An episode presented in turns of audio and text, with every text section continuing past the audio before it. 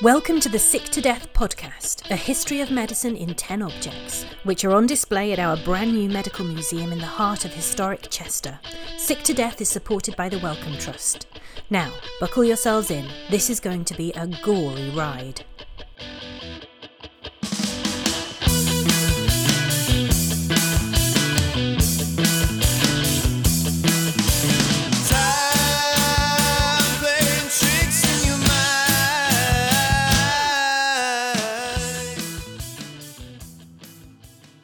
It starts like flu. You feel tired, your muscles hurt, you have a headache and your temperature rises. Sometimes there's backache and nausea too, sometimes not. After around two weeks, lesions appear in the mouth and throat. They swell and erupt, releasing the virus into your body. Then the red rash begins, first on the forehead and then spreading everywhere else. Within a day and a half, your body is covered. Millions upon millions upon millions of lives have ended this way, and over the centuries, many well known figures were thought to have suffered from smallpox too. From Abraham Lincoln, who had it during his famous Gettysburg Address, to Mozart and even Elizabeth I. This is the story of smallpox and the invention of the vaccine. Dean Patton, we're returning to you to open this episode today. What object do you have for us from Sick to Death? So it's not a small object this week. It's a huge object. It's probably the biggest one in the collection, which is the building itself. So this is St Michael's Church, Ooh, and that's the building where Sick to Death's based in the middle of Chester. okay, why? So the church is important because of its parishioners who were in the 18th century. They took part in an experiment, whether they knew it at the time or not. There was a physician called John Haygarth, and he was looking to explore whether inoculation was a way to eradicate smallpox. So he did a bit of a, a pioneer test and trace, if you like, on the parishioners of St Michael's in Chester. And his work led to a 50% reduction in smallpox cases in Chester, you know, kind of symbolic location in the eradication of smallpox in the UK. John Haygarth was part of a long line of medics, healers, and concerned individuals who, for millennia, had sought to diminish the effects of smallpox. smallpox i think because we don't see it at all now we can we can forget just how horrific it, it was and also how long it had plagued humanity for That's Owen Gower, historian and museum manager at Dr. Jenner's house. i mean we we think that it affected humanity for well over a thousand years the first clear and obvious descriptions are around the year 400 but but there's possible references to it maybe even some 1500 years before that and we do think of it now as as being a a really horrific disease. It killed 300 million people in the in the 20th century, and if you caught it, you had a I guess a 30% chance of of dying from it. And if you survived, then you had perhaps a one in three chance of being left with lifelong scarring, the the characteristic, very deep pock marks that gave the disease its its name.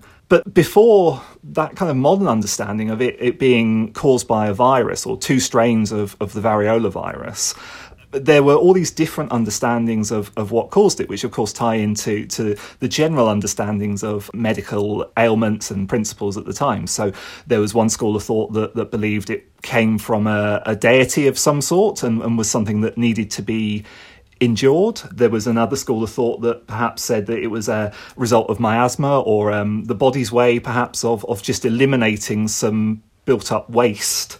And in a similar vein, I think there was a 10th century Persian physician called Al Razi who believed that everyone was born with smallpox. It was just there in the in the blood, and gradually it built up. And when it reached a critical level, the body decided it had to just expel it, and that was what caused the the eruptions, the the pustules. And then, of course, there was the Galenic principle, the the humoral imbalance, and and I think that your way of treating it depended very much on on what view you subscribe to. So as I say, you might just endure it, thinking that it is a visitation from from a god, and that by enduring it, suffering, you would you would be pleasing that that deity. Others felt that perhaps you should almost encourage it because it was that that allowed the body to expel the waste.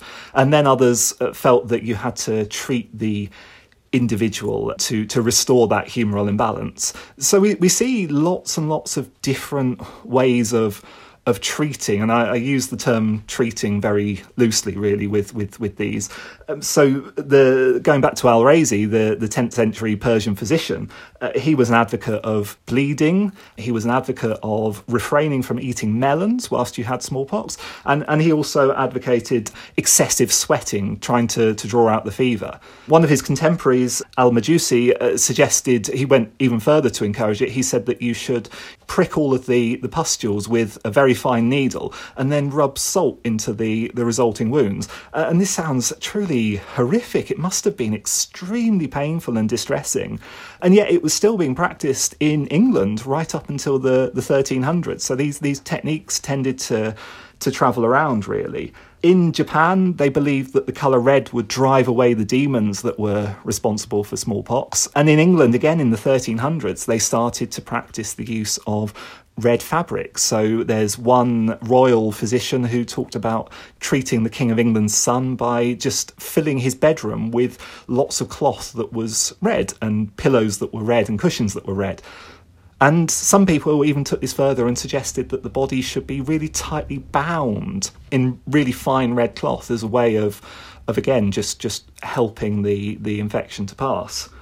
There are records of many well known figures using the colour red as well as binding in their treatment, but perhaps the most famous of all is Queen Elizabeth I. Well, there weren't many ideas of what to do about smallpox, which possibly is a good thing because sometimes in the 16th century it's best if the doctor doesn't see you. That's Professor Kate Williams, royal historian and author of Rival Queens.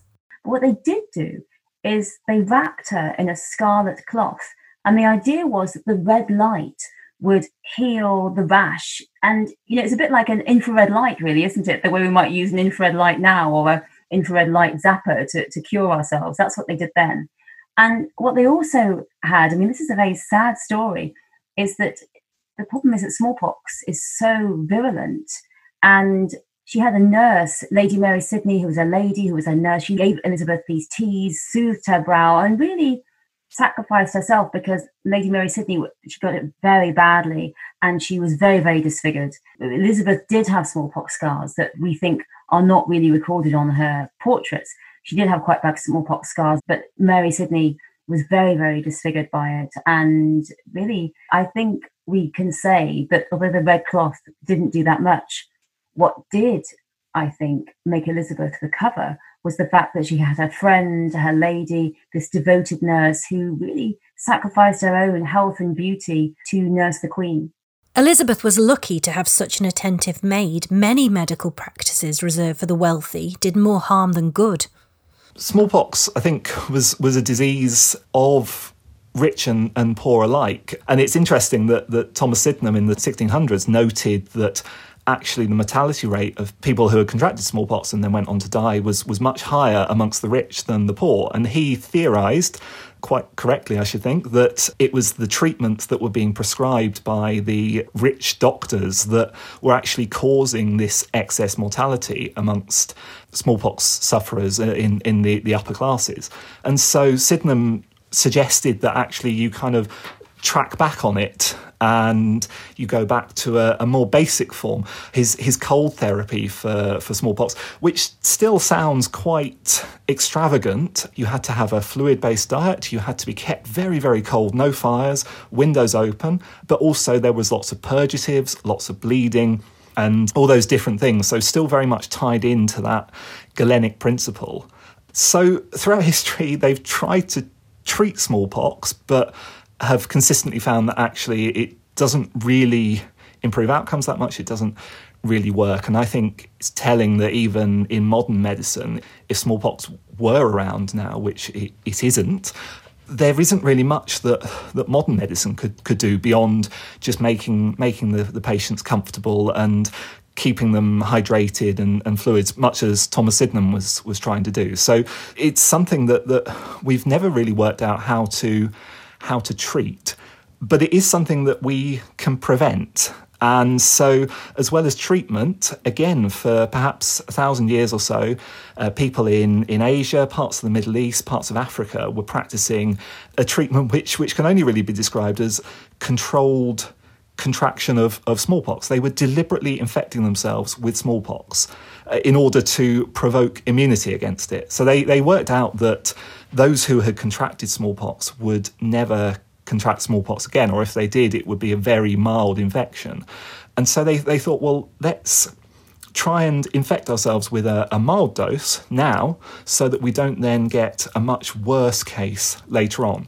Uh, and so this was practiced in a variety of different ways, depending on the, the local custom. Some people would scratch the pus from the smallpox blisters into the skin, others would crush up the, the scabs from people who had had smallpox, which were in fact incredibly contagious themselves, and try and inhale them, breathe them in. And this would provoke what was hopefully a mild case of smallpox, but as it developed, you, you, would see how the body reacted to it, and it was hoped that you would make a quick recovery, that you wouldn't have any of the, the telltale pockmarks, the scarring, and that you would be safe from smallpox for, for life. And so this practice was quite common in certain parts of the world and started to become introduced to Western medicine in the 1700s. So it was brought to America in 1706 by an enslaved person called Onesimus. So That was the name that it was given to him.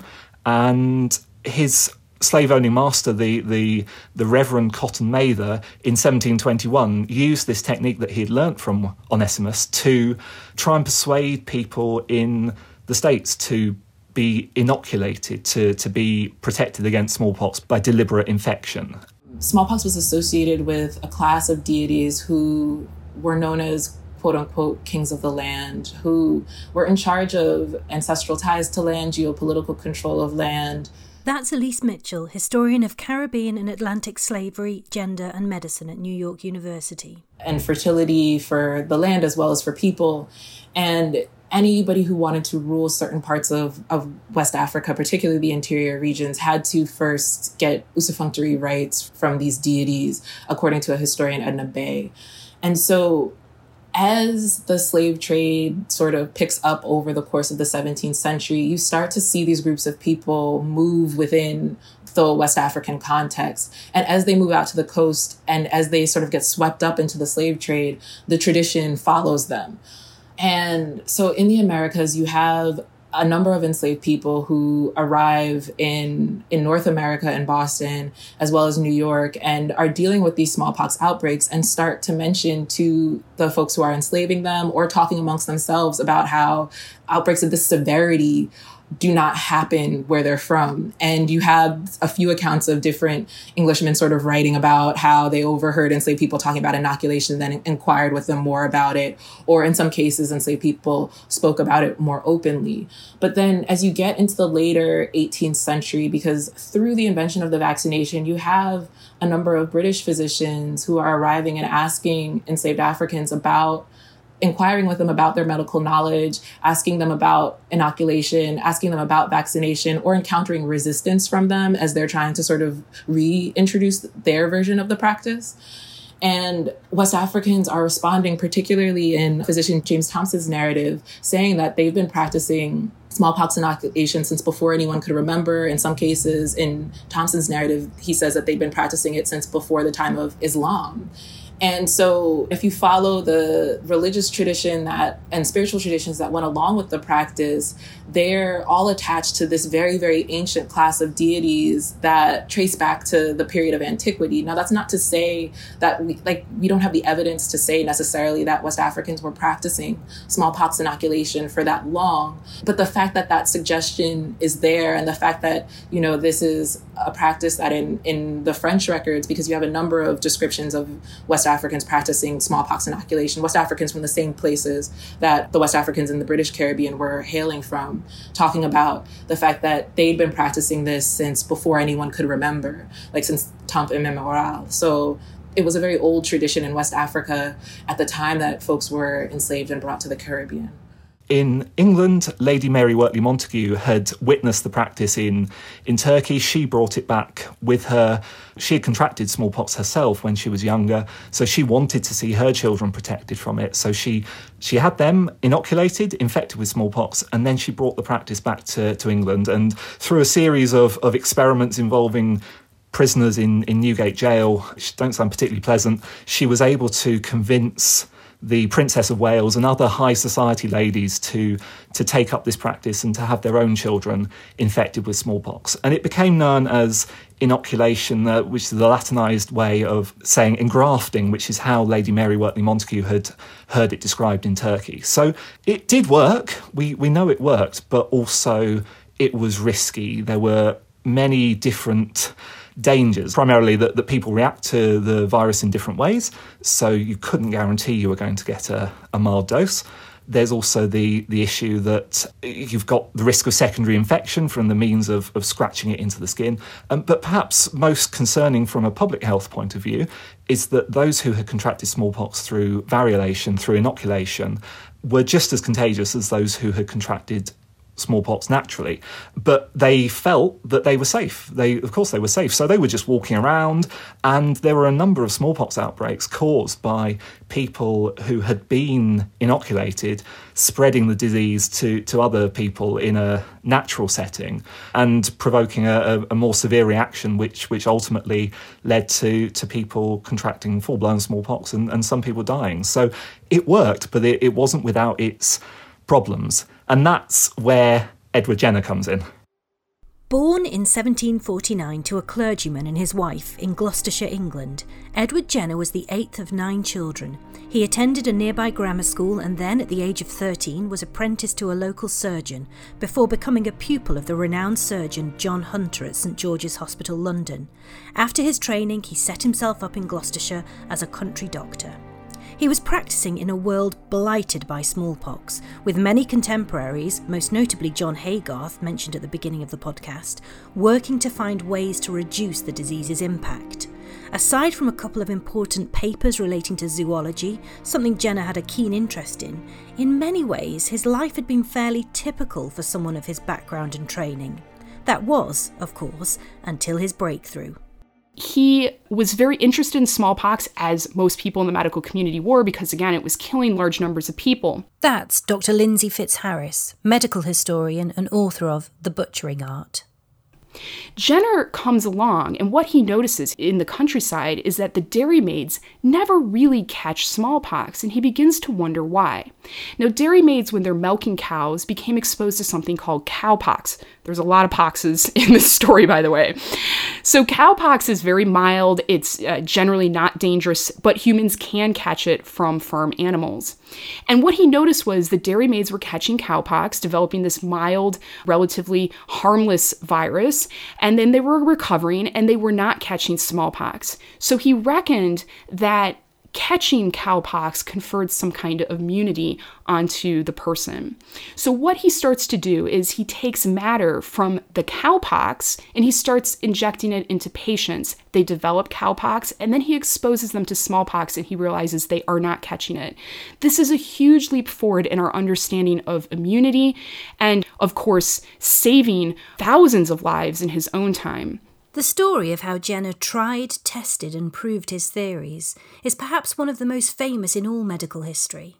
He scraped the pus from a milkmaid's cowpox spots and administered them to an eight year old son of his gardener, who became immune and survived. It's therefore surprising, perhaps, from a 21st century standpoint, to learn that Jenner's discovery was not universally admired. It's hugely important, especially when you think about today with the anti vaxxer movement growing. And I have to say that Edward Jenner faced these opposition in his own time in the early 19th century. Some of the biggest anti vaxxer movements happened. And their fears, these people's fears about the vaccination, wasn't that different to the reasons some people fear today. One of the biggest worries was that the doctor was taking infected material from a dirty farm animal and injecting it into humans And so you get all these cartoons that pop up at this time of, uh, you know, the patients sort of developing bovine characteristics or turning into a cow. And I think that's really interesting because it also speaks to our fears around medicine, our misunderstanding of scientific progress. Jenner faces all of this, but Jenner never leaves the shores of his own country, and yet he makes this huge impact worldwide. He sends his vaccine, for instance, to Napoleon, who vaccinates his own army. He sends it to the King of Spain, who is able to vaccinate large portions of the Spanish Empire. He sends it to Thomas Jefferson. So there's all of this impact of his discovery. And of course, it spurred the field of immunology and, and our understanding of how disease is spread and how we can confer immunity. And that's more important than ever as we're battling the coronavirus. Jenner's vaccination was used extensively in French occupied Italy and also made its way to Newfoundland, Canada. but also it didn't result in a cataclysmic change in the way in which diseases were, were thought of or, or treated or, or indeed prevented. And it was nearly another hundred years before the, the next vaccine came along. So, in terms of the, the spread of, of vaccination, there are kind of many different issues in terms of availability of the of the live virus because you had to have a supply of cowpox virus. You couldn't artificially create it. At the time they, they hadn't worked out how to, to, to do that. So you had to have a reliable source of cowpox virus and you had to have someone that you could you could take that that source from. And you had to have a way of of transporting it and you had to have a way of making sure that it was still stable it worked at the, the other end. So so really that's one side of the development is the the technology that came into into that. But alongside this there were also other discoveries and the, the first one in terms of of vaccines was in 1879 when it's a wonderful story it's a, one of these accidental science moments. So Louis Pasteur had been working with his his assistants on infecting chickens with chicken cholera, a bacterial disease. And they just wanted to look at how the chickens reacted, how the, the disease progressed in these, these chickens. And so he asked his assistant, before he went on holiday, to inject a chicken with some live bacteria, live cholera, chicken cholera bacteria, so that they would be able to see how it reacted. But the assistant forgot. And then he went off on holiday.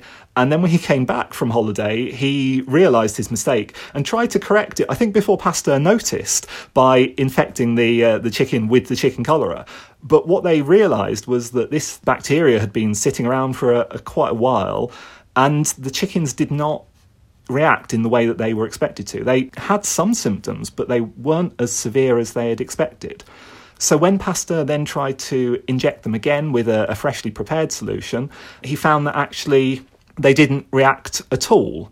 And so he concluded that the exposure to the air had made the made the bacteria somewhat weaker and that this had provoked an immune response, which meant that the chickens would not contract chicken cholera when it was given to them again. And so, really, we, we talk about that as being the first live, weakened, or attenuated vaccine. And that was that was against chicken cholera, but soon we were finding other solutions, and, and, and that kind of really started a bit of a race to find different vaccines. So in 1885, for example, we had the first human vaccine, live attenuated cholera vaccine, by Jaime Ferran, as a Spanish scientist. Pasteur at the same time was looking at rabies vaccines. Eventually, they were looking at typhoid vaccines. Indeed, between 1880 and 1897, along with cholera, rabies, and typhoid, scientists had also discovered vaccines for tetanus and bubonic plague. The race to find more exploded in the 20th century, with scarlet fever, polio, measles, mumps, rubella, and hepatitis A, among many others, developed. More recently, we've seen the discoveries of vaccines for influenza, malaria, Ebola, and with unprecedented speed, several vaccinations against COVID 19. We see now that there are about 26 different vaccines that are in routine use to protect people against some of the most feared diseases of history. Vaccines save between two and three million lives each and every year. And although Pasteur could have called his work anything that he, he wanted, really, he chose to refer to it as vaccination in honour of Jenner because Jenner's discovery, of course, had become known as vaccination after the Latin vacca for cow. Of course, the discovery of the vaccine is only part of the story. In order for a disease to be eradicated, the vaccine needs to be globally and thoroughly implemented. We will return to how this finally happened with smallpox in the 20th century in our final episode. With thanks to today's guests Owen Gower, Professor Kate Williams, Elise Mitchell, and Dr. Lindsey Fitzharris. This series was written, narrated, and produced by myself, Rebecca Adil. It was edited and produced by Peter Curry and was brought to you by Sick to Death. For Medicine Through Time GCSE students, revision notes and sources are available via our website www.sicktodeath.org.